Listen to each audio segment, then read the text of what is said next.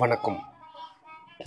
தினம்பரு திருக்குறள் அதிகாரம் ஐம்பத்தி ஆறு கொடுங்கோன்மை குரல் எண் ஐநூற்றி ஐம்பத்தி இரண்டு வேலோடு நின்றான் இடு என்றது போலும் கோலோடு நின்றான் இரவு. பொருள். தண்டனை அளிக்கும்படியான கொடுங்கோலை கொண்டிருக்கும் அரசன் மக்களை யாசிப்பது கையிலே கூரிய வாள் ஏந்தி தனித்த இடத்திலே நின்று கொலைஞன் அந்த வழி செல்வோரை கொடு என்பது போலாகும். விளக்கம். அரசன் முறை தவறி மக்களிடம் வரி வசூல் செய்வது கொள்ளைக்காரன் கொள்ளையடிப்பது போலாகும். மக்களின் வருவாய் அதிகரித்து அன்பு காரணமாக அரசனுக்கு அளிப்பதுதான் நல்லாட்சியின் தன்மையாகும். இல்லையே அது கொள்ளைக்கு ஒப்பாகும்.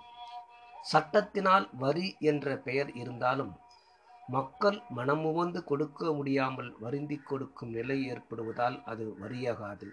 கொள்ளைதான் என்றார். நன்றி.